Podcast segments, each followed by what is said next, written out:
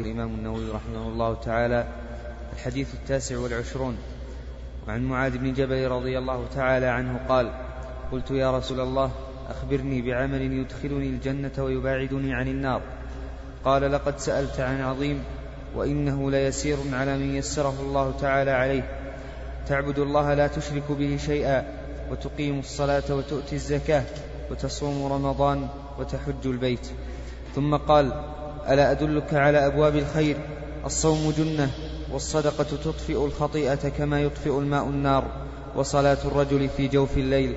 ثم تلا تتجافى جنوبهم عن المضاجع حتى بلغ يعملون. ثم قال ألا أخبرك برأس الأمر وعموده وذروة سنامه قلت بلى يا رسول الله. قال رأس الأمر الإسلام وعموده الصلاة وذروة سنامه الجهاد. ثم قال ألا أخبرك بملاك ذلك كله؟ فقلت بلى يا رسول الله فأخذ بلسانه وقال كف عليك هذا. قلت يا نبي الله وإن وإنا لمؤاخذون بما نتكلم به. فقال ثكلتك أمك وهل يكب الناس في النار على وجوههم أو قال على مناخرهم إلا حصائد ألسنتهم؟ رواه الترمذي وقال حديث حسن. إن الحمد لله نحمده ونستعينه ونعوذ بالله من شرور أنفسنا وسيئات أعمالنا. من يهده الله فلا مضل له ومن يضلل فلا هادي له. وأشهد أن لا إله إلا الله وحده لا شريك له وأشهد أن محمدا عبده ورسوله صلى الله عليه وعلى آله وأصحابه وسلم تسليما كثيرا. ما بعد. هذا الحديث حديث عظيم بين النبي عليه الصلاة والسلام فيه ابوابا وجملا و أعمالا من أعمال الخير التي يدخل بها الإنسان الجنة وتباعده عن النار كما بين معاذ رضي الله عنه سأل معاذ رضي الله عنه النبي صلوات الله وسلامه عليه. وفيه فوائد من هذه الفوائد أنه يدل على شدة اهتمام معاذ رضي الله عنه بالسؤال عن العلم وعما ينجيه من عذاب الله تعالى ويقربه إليه ويجعله يفوز بالجنة التي بينها النبي صلوات الله وسلامه عليه بأعماله بالأعمال التي يدخلها بها وفيه من الفوائد كذلك أن الأعمال من الأسباب بل سبب من أسباب دخول الجنة وليست الأعمال هي التي تدخل الجنة وإنما هي من الأسباب. ولهذا قال النبي صلوات الله وسلامه عليه لا يدخل الجنة أحدكم عمله. قالوا ولا أنت يا رسول الله؟ قال ولا أنا إلا أن يتغمدني الله برحمة منه وفضل. والمقصود أن الأعمال هي من أسباب دخول الجنة. وهي من رحمة الله تعالى ومن فضله وإحسانه فإنه الذي وفق لذلك وشرع ذلك لعباده حتى يفوزوا وحتى ينجوا من عذاب الله تعالى. وفيه من الفوائد تعظيم الأمر في نفس السائل وترغيبه فيه لقول النبي عليه الصلاة والسلام لقد سألت عن عظيم حينما سأل قال أخبرني بعمل يدخلني الجنة ويباعدني من النار؟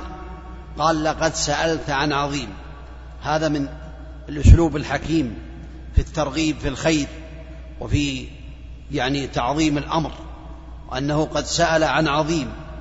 فيدل على أن النبي عليه الصلاة والسلام والله أعلم في هذا يريد أن يرفع من شأن هذا السؤال ويشجع هذا السائل على هذا السؤال العظيم الذي ينفعه وينفع غيره من الناس.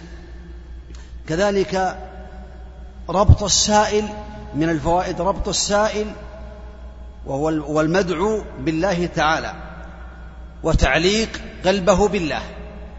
فإنه قال لقد سألت عن عظيم وإنه ليسير على من يسره الله عليه.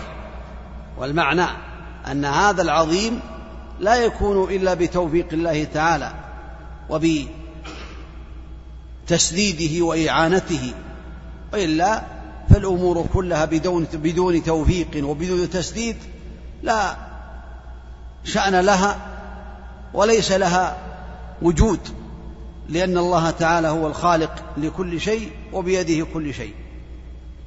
ومن هذه الفوائد أن دخول الجنة والنجاة من النار أمر عظيم أنزله الله تعالى في الكتب وأرسل به الرسل عليهم الصلاة والسلام.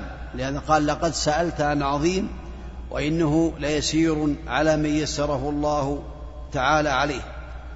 ومن هذه ولهذا قال النبي عليه الصلاة والسلام في حديث آخر لأن دخول الجنة والنجاة من النار هي من مهمات الأمور ومن معالي الأمور. ولهذا قال النبي عليه الصلاة والسلام لرجل وهو يسأله قال ماذا تقول أو ما تقول في صلاتك؟ قال أسأل الله الجنة وأعوذ به من النار إلا إني لا أحسن دندنتك ولا دندنة معاذ. الدندنة هو الصوت الخفي الذي لا يسمع من إلا عن يعني قرب. فقال النبي عليه الصلاة والسلام حولها ندندن يعني حول الجنة والنار ندندن.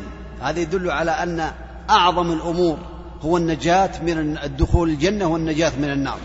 ولهذا قال الله تعالى فمن زحزح عن النار وأدخل الجنة فقد فاز.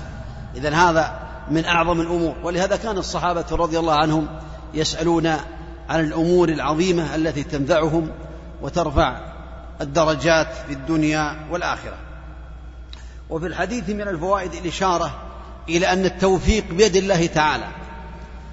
لا نجاة للعبد ولا سعادة له إلا بتوفيق الله وتسديده فبيده كل شيء. ولهذا قال النبي عليه الصلاة والسلام في هذا الحديث وإنه ليسير على من يسره الله تعالى عليه. قد قال النبي عليه الصلاة والسلام في للصحابة حينما سألوه في مسائل القدر قال اعملوا فكل ميسر لما خلق له أما أهل السعادة فييسرون لعمل أهل السعادة. وأما أهل الشقاوة فييسرون لعمل أهل الشقاوة والخلاصة أن التوفيق والتسديد بيد الله تعالى فعلى العبد أن يعلم ذلك وأن يجعل قلبه معلقا بالله تعالى أنه لا يستطيع أن يجلب بنفسه نفعا ولا ضرا ولا شيئا مما ينفعه ولا يدفع عن نفسه ما يضره إلا بتوفيق الله تعالى. وبتسديده وإعانته سبحانه وتعالى.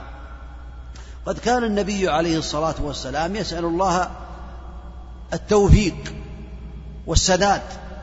في أحاديث سمعتموها لكن مما يختص بهذه الجملة أنه عليه الصلاة والسلام كان يقول صلوات الله وسلامه عليه واهدني ويسر الهدى إلي. في حديث طويل رواه الإمام أحمد. كان من جمل هذا الدعاء أنه كان يقول واهدني ويسر الهدى إلي. فالنبي عليه الصلاة والسلام بين لهذا الرجل قال إنه ليسير على من يسره الله عليه. من الفوائد في هذا الحديث أن أبواب الخير بعد الفرائض وغير ذلك من الأعمال الصالحة هي من أعمال المقربين من أعمال المقربين. ولهذا بين النبي عليه الصلاة والسلام حينما سأله قال لقد سألت عن عظيم وإنه ليسير على من يسره الله عليه. تعبد الله لا تشرك به شيئا وتقيم الصلاة وتؤتي الزكاة تصوم رمضان وتحج البيت. ثم قال ألا أدلك على أبواب الخير؟ يعني أبواب النوافل هي من أبواب الخير ومن أعمال المقربين الذين يحافظون على المستحبات مع الواجبات ويتركون المكروهات وهذا من أعمال المقربين ومن أعمال السابقين. ولهذا بين النبي عليه الصلاة والسلام أبواب هذا الخير فقال بين النبي عليه الصلاة والسلام هذا وبين أن من أبواب الخير الصدقة ومن أبواب الخير الصيام وصلاة الليل وأنها تطفئ الخطيئة كما يطفئ النار. وغير ذلك من أبواب الخير التي بينها النبي صلوات الله وسلامه عليه في الحديث الأخرى الأحاديث الكثيرة. ومن فوائد الحديث أن الصوم جنة يعني تجن الإنسان وتستره وتحول بينه وبين عذاب الله تعالى. فإن النبي عليه الصلاة والسلام قال الصوم جنة يعني جنة من النار جنة من النار تحول بينه وبين النار. ثم بين النبي عليه الصلاة والسلام ذلك في أحاديث كثيرة وهو حصن حصين من عذاب الله تعالى وهو من أسباب السعادة في الدنيا والآخرة. ولهذا ثبت على النبي عليه الصلاة والسلام أنه قال شهر الصبر أو صيام شهر الصبر وثلاثة أيام من كل شهر يذهبن وحر الصدر. الوحر الصدر هو غله الغل والحسد والبغضاء. فيكون الصدر طاهرا بسبب صيام ثلاثة أيام من كل شهر كما بين النبي عليه الصلاة والسلام وهو مع ذلك جنة يسجن بها العبد من النار كما بين النبي عليه الصلاة والسلام. ثم بين أن من هذه الأبواب من أبواب الخير الصدقة. قال والصدقة تطفئ الخطيئة كما يطفئ الماء النار. الخطيئة لها حرارة الذنب له تأثير على حياة الإنسان وعلى روح الإنسان. ولهذا والله أعلم قرر النبي عليه الصلاة والسلام ذلكم بقوله كما يطفئ الماء النار فالصدقة تطفئ الخطيئة. وكل امرئ يوم القيامة كما بين النبي عليه الصلاة والسلام في ظل صدقته. ثم قال النبي عليه الصلاة والسلام وهذا من الفوائد في الحديث وصلاة الليل وصلاة الليل يعني أي تطفئ الخطيئة؟ يعني كما أن الصدقة تطفئ الخطيئة قال وصلاة الليل أي تطفئ الخطيئة كما يطفئ الماء النار.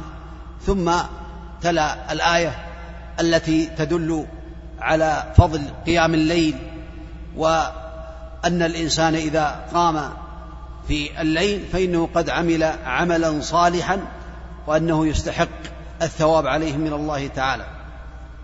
ولا شك أن قيام الليل من أعظم المستحبات ومن أعظم المندوبات التي يستفيد الإنسان منها عند الله تعالى يوم القيامة.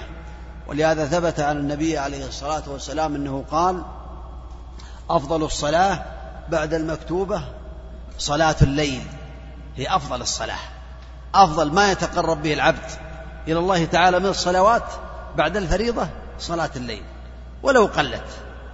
وجاء في الحديث الثابت أن جبريل عليه السلام قال للنبي عليه الصلاة والسلام يا محمد عش ما شئت فإنك ميت واعمل ما شئت فإنك مجزي به وأحبب من شئت فإنك مفارقه واعلم أن شرف المؤمن قيام الليل وعزه استغناؤه عن الناس. لا شك أن قيام الليل من الأعمال الصالحة التي يتقرب بها الإنسان لله تعالى وخاصة في الثلث الآخر من الليل أثناء النزول الإلهي كما قال النبي عليه الصلاة والسلام ينزل ربنا في الثلث الآخر من الليل فيقول من يدعوني فأستجيب له من يسألني فأعطيه من يستغفرني فأغفر له حتى يبرق الفجر. هذا من فضل الله تعالى على عباده وامتنانه أن شرع لهم ما يرفع درجاتهم في أخراهم وما يعود عليهم بالنفع في الدنيا والآخرة. ثم بين النبي عليه الصلاة والسلام ألا أخبرك برأس الأمر؟ رأس الأمر. الأمر الدين الإسلام. ألا أخبرك برأس الأمر؟ أي رأس الدين وعموده وذروة سنامه. قلت بلى يا رسول الله. قال رأس الأمر الإسلام وهو الاستسلام لله بالتوحيد والانقياد له بالطاعة والبراء من الشرك ولو يقوم على الأركان كما تقدم. وعموده الصلاة الصلاة عمود الإسلام الذي يبنى عليه. فإذا سقط العمود سقط ما بني عليه. يدل على أن الصلاة لها أهمية كما تقدم في الأحاديث المتقدمة رأس الأمر الإسلام وعمود الصلاة وذروة سنامه أي أعلاه الجهاد في سبيل الله تعالى. والجهاد لا شك أنه من الأمور العظيمة التي ينبغي للعباد أن يعتنوا بها لكن الجهاد يكون بشروط ويكون بضوابط فلا بد أن يكون الجهاد بولي أمر له رأية راية إسلامية ولا بد أن يكون على حسب الطاقة ولا بد أن يفرق بين جهاد الطلب وجهاد الدفع ولا بد أن يفرق بين جهاد الفريضة وجهاد النفل وغير ذلك. الجهاد له ضوابط ومن أعظمها أنه لا جهاد إلا بولاية وراية يكون هذا الجهاد تحتها. ويكون على حسب ما بينه الله تعالى وبينه النبي عليه الصلاة والسلام. فقد بين النبي عليه الصلاة والسلام هذا وأن رأس الأمر الإسلام وعمود الصلاة وذروة سلامه الجهاد في سبيل الله. ثم بين النبي عليه الصلاة والسلام ما يحفظ له هذه الأعمال. قال ألا أدلك على ملاك ذلك كله؟ الذي يحفظ لك ذلك كله. ولا يزيله عنك. قال قلت بلى يا نبي الله. قال فأمسك بلسانه وقال كف عليك هذا. يدل على أن اللسان ربما يهدم الأعمال بالكلمات الكفرية أو بالتي يرتد بها الإنسان عن دين الله. ولهذا قال النبي عليه الصلاة والسلام في رجل بل قال أبو هريرة حينما ذكر النبي عليه الصلاة والسلام رجلا ممن كان قبلنا كان يأمر بالمعروف وينهى عن المنكر فأمر رجلا بالمعروف أو نهاه عن المنكر فلم يمتثل فكرر عليه مرات فلم يمتثل فقال والله لا يغفر الله لفلان. فقال بهذا اللسان الذي قال كف عليك هذا قال والله لا يغفر الله لفلان. فقال الله تعالى من ذا الذي يتألى علي؟ ألا أغفر لفلان فقد غفرت له وأحبطت عملك. قال أبو هريرة فتكلم بكلمة أوبقت دنياه وأخراه. فلا شك أن اللسان قد يوبق حياة الإنسان وقد يهلكه وقد يهدم أعماله وقد يسبب له الشر. ولهذا قال النبي عليه الصلاة والسلام من يضمن لي ما بين لحييه وما بين رجليه أضمن له الجنة. فقال كفك عليك, هذا. فقال يا نبي الله ونحن مؤاخذون بما نتكلم به؟ قال ثكلتك أمك. وهل يكب الناس على مناخرهم أو قال على وجوههم في النار؟ إلا حصائد ألسنتهم. حصائد. يعني ما يحصد اللسان. الإنسان يزرع الخير ويزرع الشر. ثم يحصد يوم القيامة ما زرع. فاللسان حينئذ من الناس من يحصد شرا إذا عمل شرا وإذا عمل خيرا حصد خيرا كما بين النبي عليه الصلاة والسلام. وظاهر الحديث حديث معاذ رضي الله عنه أن النبي عليه الصلاة والسلام بين له أكثر ما يدخل الناس الجنة وهو هذا اللسان. فإنه قال عليه الصلاة والسلام في حديث آخر حينما سئل عن أكثر ما يدخل الناس الجنة قال تقوى الله وحسن الخلق وفيه في هذا الحديث من الفوائد علو الهمة.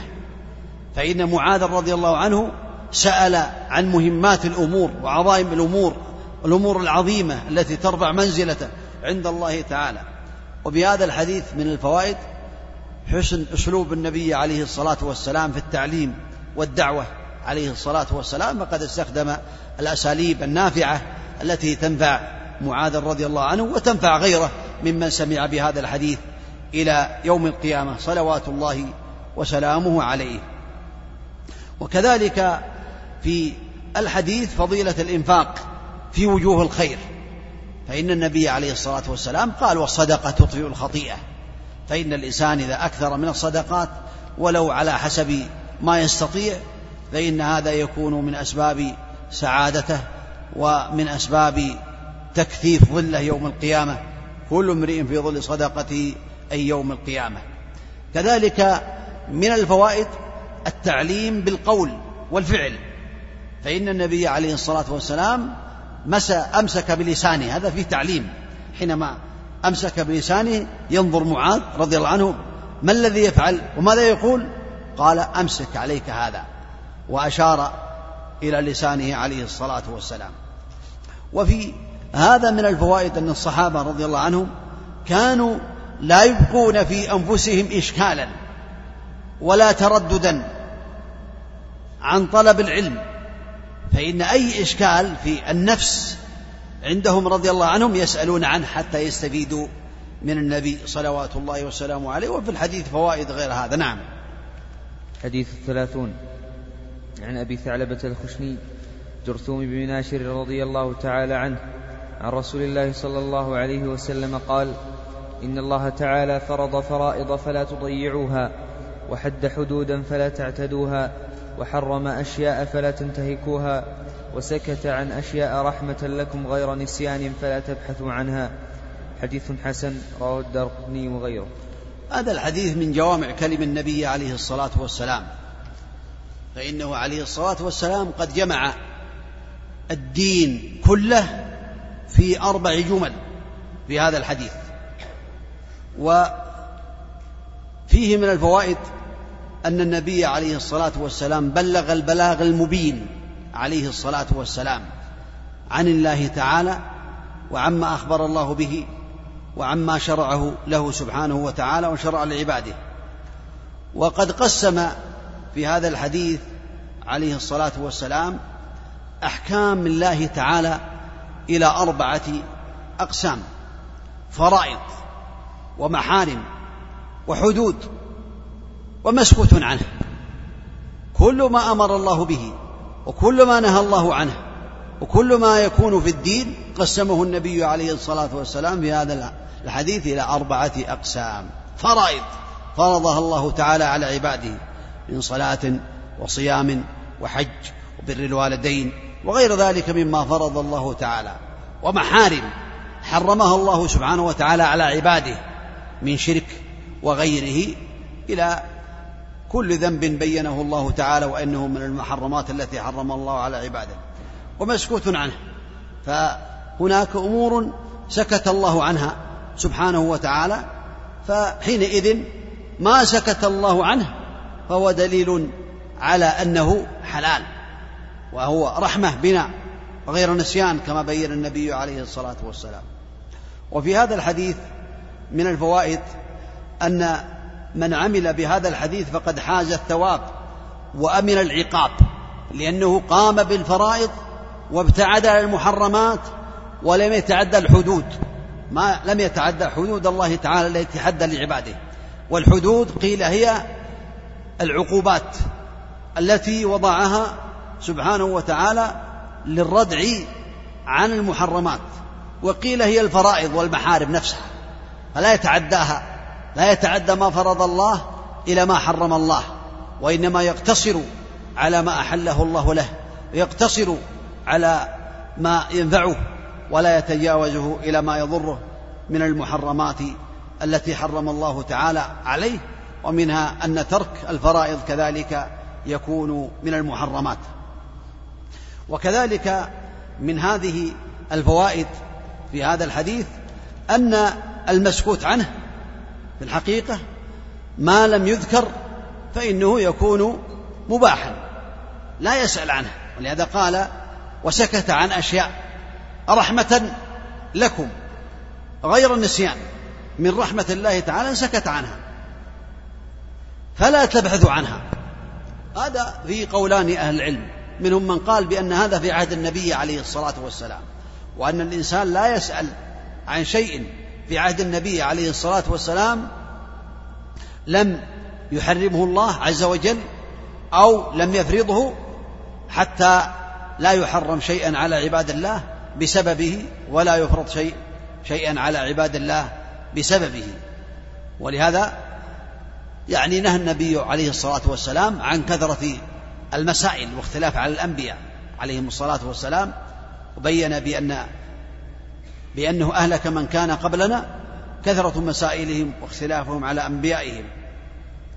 ومن أهل العلم من قال بأن يعني النهي مستمر وأنه لا يزال في عهد النبي عليه الصلاة والسلام والآن. والأقرب والله أعلم أن ما يكون فيه نفع للناس بعد النبي عليه الصلاة والسلام أو طالب العلم الذي يسأل عن المسائل حتى يستفيد وحتى يترقى في علمه وحتى يتأهب لمن سأله أن يجيبه بما يحبه الله تعالى فلا بأس أن يسأل. أما إذا سأل من باب التعنت أو من باب الاختبار أو من باب المكاثرة بدون عمل فهذا هو المنهي عنه.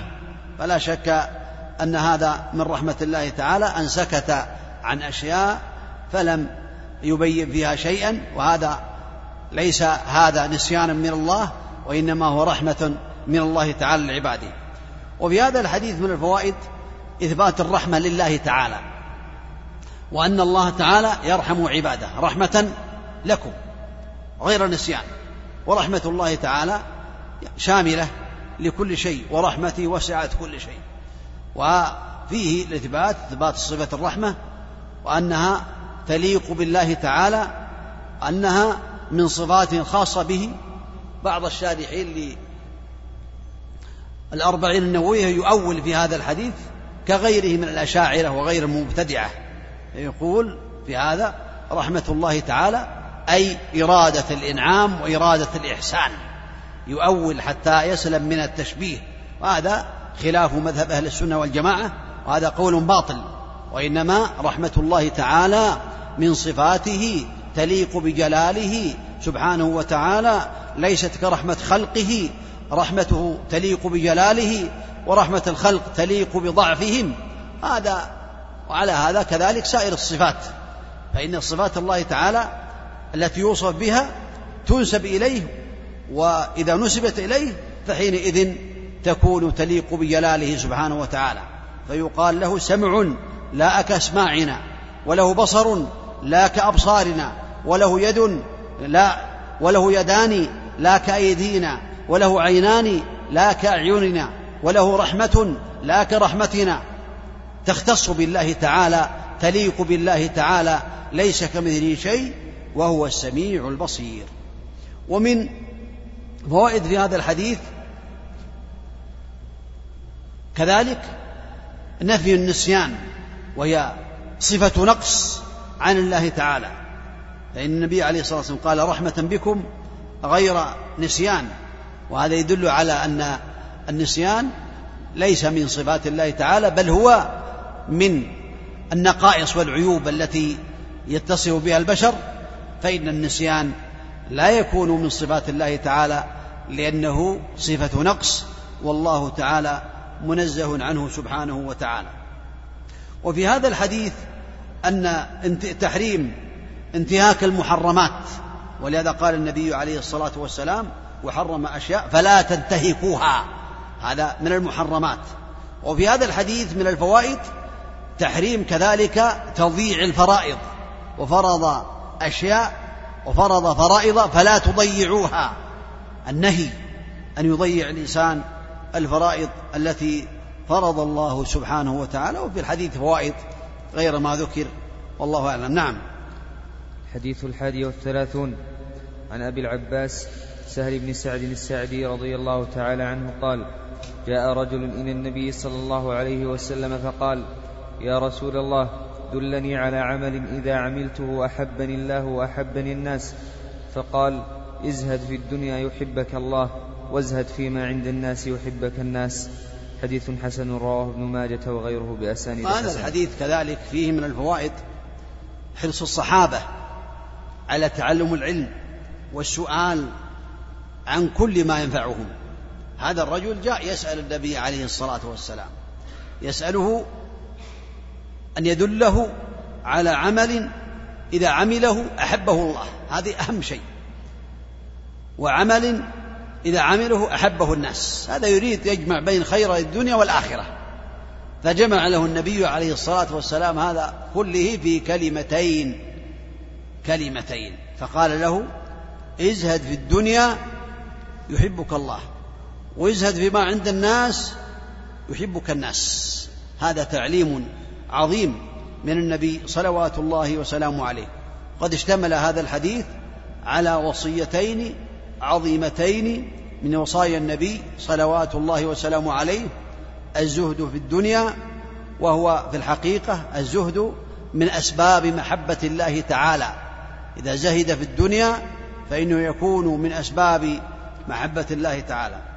والزهد في اللغة تقريبا الإعراض عن الشيء احتقارا له من قولهم هذا شيء زهيد أي قليل. فمعنى ذلك هذا هو معناه. وكذلك شرعا أخذ قدر الضرورة من الحلال المتيقن حله. هذا هو الاكتفاء بهذا. ومنهم من قال الزهد هو ترك الحرام ترك ما حرم الله من المحرمات وابتعاد عن الشبهات هذا يكون من الزهد.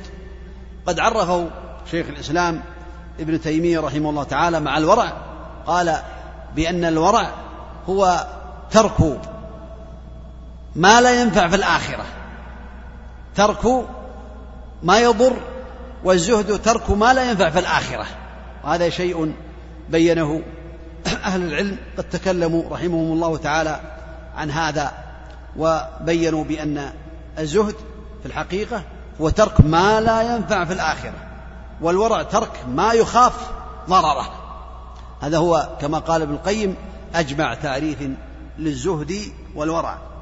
فالزهد ترك ما لا ينفع في الآخرة والورع هو ترك ما يخاف ضرره. فحينئذ إذا عمل الإنسان هذا جمع له الخير خيري الدنيا والآخرة. وقد ذكر العلماء في الزهد أمورا منها أن يكون العبد بما في يد الله تعالى أوثق منه بما في يده. هذا يكون زاهدا لأنه وثق بالله تعالى. وعنده اليقين بالله وأن الله على كل شيء قدير إنما أمره إذا أراد أن يقول له كن فيكون ومنها أن يكون العبد إذا أصيب بمصيبة في دنياه رغب في ثوابها أكثر من رغبته في رفعها. وهذا درجات لا يصل إليها إلا من وفقه الله تعالى. ومن هذه الأمور أن يستوي عنده المدح والذم. من ذمه لا يبالي به ومن مدحه لا يبالي به ما دام بأنه على الحق. إذا عمل بالحق وعمل بما يحبه الله تعالى فإنه يستوي عنده الذام والمادح. من ذمه كمن يمدحه لا فرق بين ذلك إلا إذا كان ذلك يؤثر على دينه ويؤثر على سير دعوته وتعليمه فإنه يتأثر. أما كونه من أجل نفسه فلا الذام والمادح عنده سواء وإنما المقصود عنده أن يرضي الله سبحانه وتعالى. وقد شرع الله تعالى وشرع النبي عليه الصلاة والسلام التزهيد في الدنيا والتقليل منها وأن الإنسان لا يركن إليها. ولهذا كان النبي عليه الصلاة والسلام في يوم من الأيام في سوق من الأسواق وجد جديا ميتا. فأخذه بأذنه عليه الصلاة والسلام. فقال من يشتري هذا بدرهم؟ فقالوا لم يجب لم ليس هناك من الصحابة من أجابه. فقال من يحب أن يكون له؟ فقالوا يا رسول الله والله لو كان حيا لكان عيبا فيه أنه أسك يعني مصطلم الإذنين. فكيف به وهو ميت؟ جيفة في السوق. فقال النبي عليه الصلاة والسلام للدنيا أهون على الله من هذا عليكم. وهذا الحديث رواه مسلم. هذا يدل على أن الدنيا حقيقة وأنها لا تساوي عند الله شيئا. ولو كانت تساوي عند الله شيئا ما سقى منها كافرا شربة ماء. كما قال عليه الصلاة والسلام لو تعدل لو كانت الدنيا تعدل عند الله جناح بعوضة ما سقى كافرا منها شربة ماء. بل هي ملعونة ملعون ما فيها إلا ذكر الله تعالى وما والاه وعالما أو متعلما. وينبغي أن يعلم بأن الذم للدنيا ليس الذم لليل والنهار ولا للزمان ولا للمكان وإنما الذم للأعمال القبيحة التي تعمل فيها من الناس ومن أعداء الرسل ومن المخالفين لشريعة النبي محمد عليه الصلاة والسلام. هذا هو المقصود. وإلا فالله تعالى قال تبارك الذي جعل في السماء بروجا وجعل فيها سراجا وقمرا منيرا وهو الذي جعل الليل والنهار خلفة لمن أراد أن يذكر أو أراد شكورا. فالليل والنهار يتعاقبان يستفيد منهما المسلم يقوم بعمل الليل الذي فاته في, في, في, في النهار ويقوم بعمل النهار الذي فاته في الليل. هذا يعني من باب يعني البيان والتعليم لأن بعض الناس يظن بأن الذم لليل والنهار والمكان والجبال والأشجار في الدنيا وأنها قبيحة. لا الذم للعمل القبيح الذي يعمل فيها والذم في الركون والرغبة فيها وتقديمها أو تقديم محبتها على محبة الله تعالى وتقديم والركون إليها والنسيان الآخرة هذا هو المذموم من الدنيا. وإلا فإن الإنسان يستفيد من هذه الليالي والأيام والأزمان بطاعة الله تعالى وطاعة النبي عليه الصلاة والسلام. فالزهد في الدنيا من زهد فيها أحبه الله سبحانه وتعالى لأنه زهد في الدنيا. كما قال الله تعالى اعلموا أنما الحياة الدنيا لعب ولهو وزينة وتفاخر بينكم وتكاثر في الأموال والأولاد كمثل غيث أعجب الكفار نباته أي الزراع ثم يهيج فتراه مصفرا ثم يكون حطاما. وفي الآخرة عذاب شديد ومغفرة عذاب شديد ومغفرة من الله ورضوان وما الحياة الدنيا إلا متاع الغرور. والزهد فيما عند الناس هذا الركن الثاني من أركان السعادة أن يزهد فيما عند الناس فلا يرغب فيه ولا يطمع في أموالهم. ولهذا يذكر عن الحسن أنه جاء إليه رجل فأعجبه شأنه. حينما قال الناس قال من سيدكم؟ قالوا هذا. فنظر إليه إذا هو الحسن رحمه الله تعالى. فقيل وكيف كان سيدا لكم؟ يعني في العلم والتقوى قال لأن الناس احتاجوا لعلمه ولم يحتج إلى أموالهم. يعني استغنى عن أموالهم واحتاجوا لعلمه. هذا يدل على أن الإنسان إذا زهد في أموال الناس ولم يطمع فيها فإنه بهذا يكون محبوبا عندهم. تصور جار سأل جاره قال أريد هذا من باب الأمثلة المقربة للفهم. أريد أن تعطيني السيارة يعني أذهب عليها بأهلي إلى المستشفى جزاك الله خيرا. قال خذ لا بأس. ثم جاء مرة أخرى ثم قال النبي عليه الصلاة والسلام أوصى, أوصى بالجار. فقال ما قال النبي عليه الصلاة والسلام ما زال جبريل يوصيني بالجار حتى ظننت أنه سيورثه يعني مع الأولاد. أريد أن تعطيني السيارة نذهب عليها لشأن آخر. قال خذ. جاء مرة أخرى ثم قال سمعت النبي أو ثبت عن النبي عليه الصلاة والسلام أنه قال خير الجيران عند الله خيرهم لجاره. وأنت قد أحسنت إلي كثيرا. جزاك الله خيرا. أريد السيارة أعتمر عليها أنا وأهلي. ويعني إن شاء الله. قال خذ. جاء مرة أخرى قال لي أرحام. جزاك الله خيرا. وأنت النبي عليه الصلاة والسلام قال خير الأصحاب عند الله تعالى خيرهم لصاحبه. أنا أريد أن أسافر عليها. تصور كيف يكون هذا الجار عند جاره. يعني آذى. هل يحبه؟ بمجرد ما يراه يحب أن يهرب مع الجهة الثانية أو الناحية الثانية حتى لا يقابله. هذا من باب التقريب. والنبي عليه الصلاة والسلام قال ازهد فيما عند الدنيا يحبك الناس. اللهم صل وسلم عليه. والحديث فيه فوائد كثيرة غير هذا. ولكن هذا ما تيسر منها؟ نعم. الحديث الثاني والثلاثون. عن أبي سعيد سعد بن مالك بن سنان الخدري رضي الله تعالى عنه أن رسول الله صلى الله عليه وسلم قال لا ضرر ولا ضرار. حديث حسن رواه ابن ماجة والدار قطني وغيرهما مسندا ورواه مالك في الموطأ مرسلا. هذا الحديث كذلك من جوامع كلم النبي عليه الصلاة والسلام كلمتان. قال لا ضرر ولا ضرار. هذا الحديث من جوامع كلم النبي عليه الصلاة والسلام. والضرر أن يدخل على غيره ضررا بما ينتفع هو به. وكذلك الضرار أن يدخل على غيره ضررا بما لا نفع له به. هكذا قيل. وقيل الضرر أن يضر بمن لا يضره والضرار أن يضر من قد أضر به على وجه غير جائز. والخلاصة أن هذا كلام جامع بينه النبي عليه الصلاة والسلام وأنه لا يجوز للإنسان أن يضار لا ضرر ولا ضرار.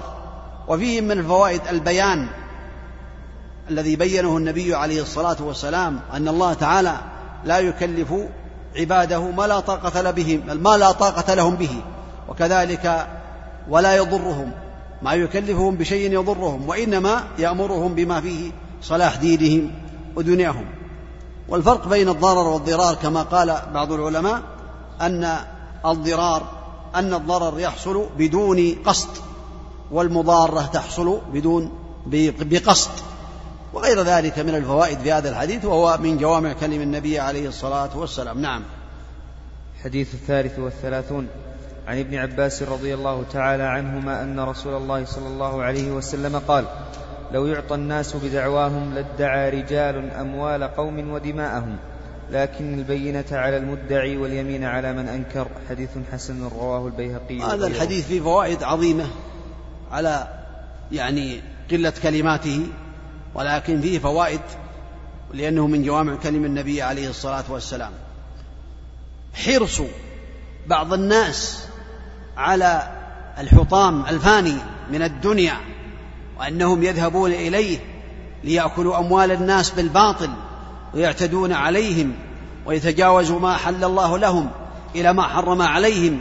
ولهذا قال النبي عليه الصلاة والسلام لا يعطى الناس بدعواهم لادعى رجال أموال قوم ودماءهم ولكن الله تعالى جعل لهم ضابطا وجعل لهم رادعا وجعل لهم بيانا يبين للناس وجعل هذا الحديث قاعدة يرد يعني أصحاب الظلم والعدوان وهو قاعدة للقضاة آه، يبنون عليه الأحكام.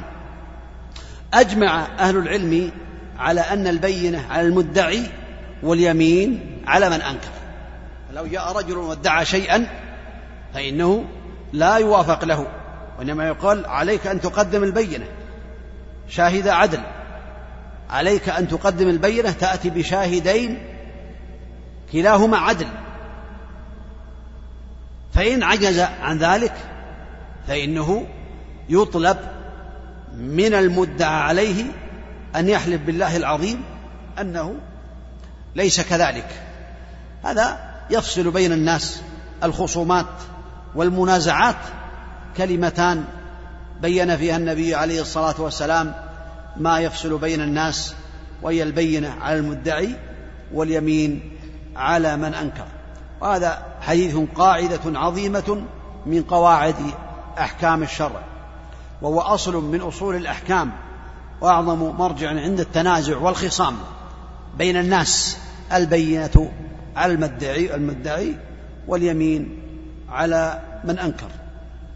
وفيه من الفوائد أن الشريعة جاءت لحماية الناس وأموالهم وأعراضهم ودمائهم فإن هذا الحديث يحميها ومن الحمايات التي جاء بها الشرع. وفيه من الفوائد أنه إذا قال المنكر لا أحلف قضي عليه بالنكول.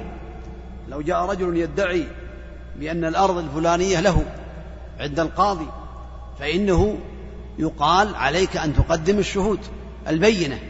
فإن عجز قال هي لي ولكن ما عندي شهود. حينئذ يطلب من المنكر الذي يقول أنها يعني المدعى عليه يطلب منه اليمين. فإن قال أنا لا أحلف لا ما أحلف خلاص يقضى عليه بالنكول ودل على أنه كاذب. وهذا من الفوائد والحديث فوائد كثيرة.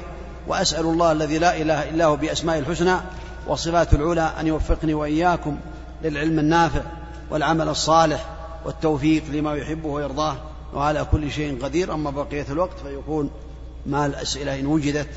صلى الله وسلم على نبينا محمد. صلى الله عليك. قل فضيلة الشيخ هل الرافضة كلهم كفار؟ أعد. يقول هل الرافضة كلهم كفار؟ الرافضة هل هم كفار؟ الشيعة ينقسمون إلى قسمين. غلاة يعبدون أهل البيت ويستغيثون بهم من دون الله تعالى ويحرفون كلام الله تعالى. هؤلاء كفار من أكثر الناس وأكثر من اليهود والنصارى. ومن الشيعة متوسطون وهم الذين يقولون بأن علي رضي الله عنه أفضل من عثمان أو أفضل من أبي بكر وعمر فهذا ضلالة لكنه لا يخرجهم عن الإسلام. لا يخرجهم عن الإسلام وإنما يخرجهم عن الإسلام هو إنكار دعوة إنكار رسالة النبي عليه الصلاة والسلام أو تفضيل علي رضي الله عنه على النبي عليه الصلاة والسلام أو سب عائشة رضي الله عنها لأن الله برأها من فوق سبع سماوات فمن سبها فقد كذب الله تعالى رب الأرض والسماوات وهو قد برأها من فوق سبع سماوات. غير ذلك لا شك أن هذا الأمر واضح عند أهل العلم. نسأل الله عز وجل العفو والعافية في الدنيا والآخرة. نعم. قل أحسن الله عليك قول النبي صلى الله عليه وسلم استفتي قلبك. هل يكون الرجوع للقلب من أهل الإيمان أم يدخل في ذلك الفساق؟ هذا في الظاهر والله أعلم كما ذكر العلماء أنه يرجع إلى أهل الإيمان والتقوى المراقبين لله. أما كون الإنسان يستفتي قلبه يذهب إلى يعني يرى بعض الأمور محرمات ويريد أن يسرق ثم يرجع إلى قلبه يستفتي قلبك. هذا عند المشتبهات. هذا يكون لأهل التقوى وأهل العلم عند المشتبهات التي لا دليل فيها لا من كتاب ولا سنة. فإذا كان إنسان عنده لم يجد دليلا لا من كتاب ولا سنة وسأل بعض العلماء وقال أرى كذا وليس عنده دليل هذا المفتي. وسأل بعض الناس كذلك فتوقف فإن هذا يستفتي قلبه. بمعنى إذا نفر قلبه من هذا الشيء وأوجد هذا الشيء في قلبه حرجا وترددا أما الفاسق ما يتردد. أبدا. حتى المحرمات ما يتردد منها ولا يستفتي قلبه. ولو استفتى قلبه لضل. وإنما هذا عند المشتبهات لأهل العلم بل لأهل الإيمان. وحتى ولو كان من عامة الناس من المتقين لله تعالى سأل هذا الشيخ وقال هذه المسألة هذه المساهمة لا بأس بها. عندك دليل؟ لا. هذا فيما أراه فيما أراه. وقد عرفت علمت بأن هذا المفتي دائما يتساهل في الأمور. يتساهل في الفتوى ولا يعتني بالدليل ويخالف المحققين من أهل العلم والسابقين. ولهذا قال بعض السلف من كان مستنا فليسن بمن قد مات فإن الحي لا تؤمن عليه الفتنة. يخالف العلماء الراسخين في العلم المتقدمين والمتأخرين ويفتي في مسألة ويجترئ عليها. ودائما فحينئذ عليك أن تستفتي قلبك وإن أفتاك هو وأفتاك أمثاله. وإن أفتاك الناس وافتوك. في رواية وإن أفتاك المفتون. فالمقصود هذا عند المشتبهات. دع ما يريبك إلى ما لا يريبك. نعم. قول الشيخ ما الدليل من القرآن أو من السنة أن أولو العزم خمسة أنبياء؟ نعم. قل ما الدليل من القرآن أو من السنة أن أولو العزم خمسة أنبياء؟ ثبت في القرآن الكريم في سورة الأحزاب. ولا شك في ذلك. إبراهيم عليه الصلاة والسلام وموسى وعيسى ومحمد ونوح صلوات الله وسلامه عليهم. نعم. يقول يا شيخ هل يؤجر الشخص على شهود الحدود؟ وهل هي سنة عن الرسول صلى الله عليه وسلم؟ وماذا يحتسب في حضوره؟ أعداد هل يؤجر الشخص على شهود الحدود؟ وهل هي سنة عن النبي صلى الله عليه وسلم؟ وماذا يحتسب في حضوره؟ ما يحدث؟ وماذا يحتسب في حضوره؟ لا شك أن الله تعالى قال الزانية والزاني فاجلدوا كل واحد منهم مئة جلدة مئة جلدة. ثم قال بعد ذلك وليشهد عذابهما طائفة من المؤمنين ليكونوا حضورا في هذا الحد. فإذا حضرت يعني من باب يعني هذه الآية وأنك تحضر وتشكر الله تعالى على إقامة الحد وامتثالا لهذا ولتشهد مع المؤمنين فإنما الأعمال بالنيات. أما إذا كان الإنسان مشغولا وهناك من يحضر غيره غيره والحمد لله فالأمر في ذلك واسع. نعم. قول فضيلة الشيخ وردت أحاديث في حوارات تجري بين أهل النار مثل حديث الرجل الذي يسألونه فيقول فيقولون ألست تأمرنا بالمعروف وتنهانا عن المنكر إلى آخره؟ فيقول كنت آمر بالمعروف ولا آتيه. السؤال كيف الجمع بين هذا وبين قوله تعالى لهم فيها زفير وهم فيها لا يسمعون. كيف يكون الحوار بدون سماع؟ أعد السؤال يقول يا شيخ وردت أحاديث في حوارات تجري بين أهل النار مثل حديث الرجل الذي يسألونه فيقولون ألست تأمرنا بالمعروف وتنهانا عن المنكر؟ إلى آخره. فيقول كنت آمر بالعرف ولا آتيه السؤال كيف الجمع بين هذا وبين قول الله تعالى لهم فيها زفير وهم فيها لا يسمعون؟ يعني هذا لا. إشكال فيه. فهم لهم فيها زفير والعياذ بالله. وهم يعني يحصل لهم من التحسير والعذاب النفسي ما يحصل لهم. فكون أهل الجنة يخاطبون أهل النار لا. يعني واضح أنهم يخاطبون حتى ولو كانوا في أعلى عليين وفي أسفل سافلين. وبهذا يعني صورة مصغرة الآن. ربما الإنسان يكون في أمريكا وتراه أمامك يكلمك وتراه. هذا مخلوق من خلق الله تعالى وفي الدنيا وتقريب. فالله تعالى قادر على أن يجعل أهل الجنة يرون أهل النار ويخاطبونهم وهم في أماكنهم. ويعني هذا من باب التحسير من باب ولهذا آه، فيه أحاديث أخرى غير هذا. الخلاصة أن الأحاديث يفسر بعضها بعضا. نعم. قول أحسن الله إليك يا شيخ لو تعيدون ما قيل في معاني الضرر والضرار. الضرر هو نفي. ما يضر الإنسان في دنياه وأخراه فلا يجوز لك أن تدخل عليه الضرر ولا يجوز له كذلك أن يضارك وينتقم منك ضررا سواء كان في مالك أو في عرضك أو في غير ذلك. فالله تعالى حرم الضرر وحرم الضرار لا ضرر ولا ضرار. نعم. قل السلام عليكم ورحمة الله. أحبك في الله يا شيخ. السؤال هل كل أحاديث النبي صلى الله عليه وسلم توصف بأنها من جوامع الكلم أم هناك أحاديث مخصصة توصف بذلك؟ أعطي النبي عليه الصلاة والسلام جوامع الكلم. أعطي صلوات الله وسلامه عليه جوامع الكلم. ولا شك أن الأحاديث يختلف بعضها عن بعض. في أحاديث تجمع الدين كله وأحاديث يعني آه مثال ذلك إنما الأعمال بالنيات. هذا نصف الدين. قوله عليه الصلاة والسلام من عمل عملا ليس عليه أمرنا فهو رد. هذا النصف الثاني. ميزان الأعمال الظاهرة والباطنة. ومنها ما يكون أعظم من ذلك. مثل هذا الحديث الذي اشتمل على أربع جمل كما سمعتم. إن الله فرض فرائض فلا تضيعوها وحرم أشياء فلا تنتهكوها. فبين في هذا الحديث أربع جمل. في الحديث الثاني جملتين وهكذا. فحديث النبي عليه الصلاة والسلام وحي من الله تعالى وما ينطق عن الهوى إن هو إلا وحي يوحى.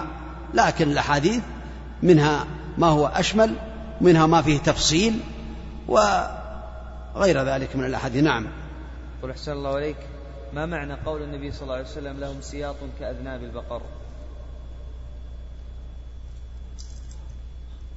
الله أعلم لكن قد يقال بأنها الشرط شرط الظلمة الذين ما هم عصي يظلمون الناس. فهذا قد يفسر الحديث بهذا والله تعالى أعلم. نعم. قول أحسن الله عليك ما هي الطريقة الصحيحة لحفظ القرآن والأحاديث؟ الطريقة الصحيحة لحفظ القرآن الكريم وحديث النبي عليه الصلاة والسلام.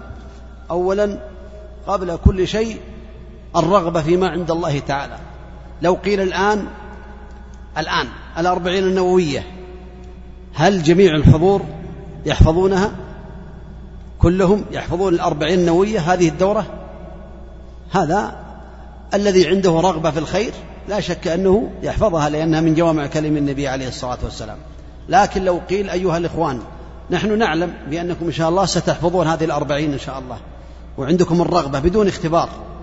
لكن إن شاء الله في اختبار بعد نهاية الدورة وكل من حفظ الأربعين النووية كل من حفظ الأربعين النووية له أربعون مليون على كل حديث مليون.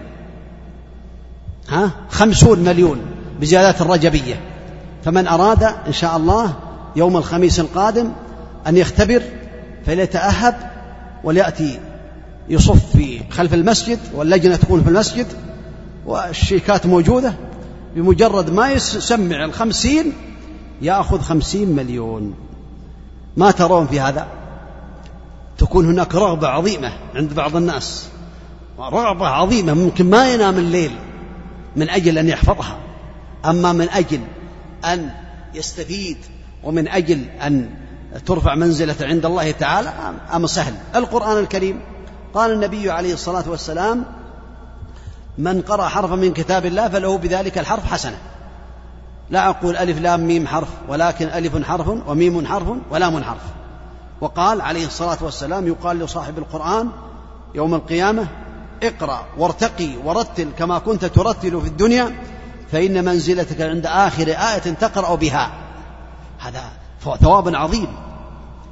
فإذا كان القرآن أكثر من ستة آلاف ومئتي آية ويكون تقريبا أكثر من ثلاثمائة ألف. ثلاثمائة وأحد عشر ألف. أكثر منها حروفا وعلى الحرف عشر حسنات كم يكون له من حسنات؟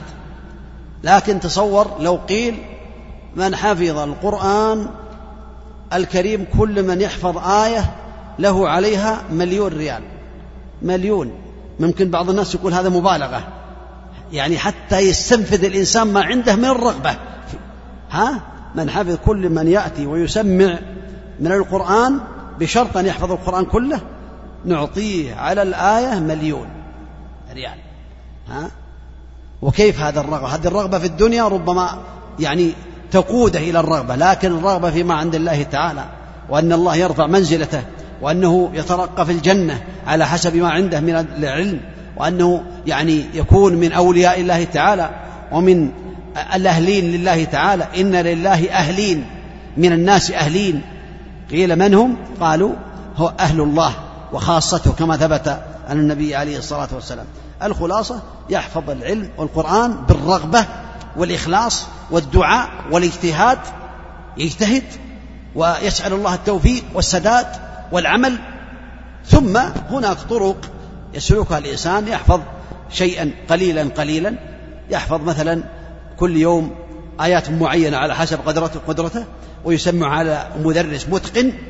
ثم لا يتجاوزها يرددها واليوم الثاني يزيد عليها وهكذا ثم يراجع وهكذا وهذا مع سؤال الله تعالى التوفيق والتسديد والإعانة. نعم. نسأل الله عز وجل لنا ولكم العلم النافع العمل الصالح والتوفيق لما يحب ويرضاه. صلى الله وسلم وبارك على نبينا محمد.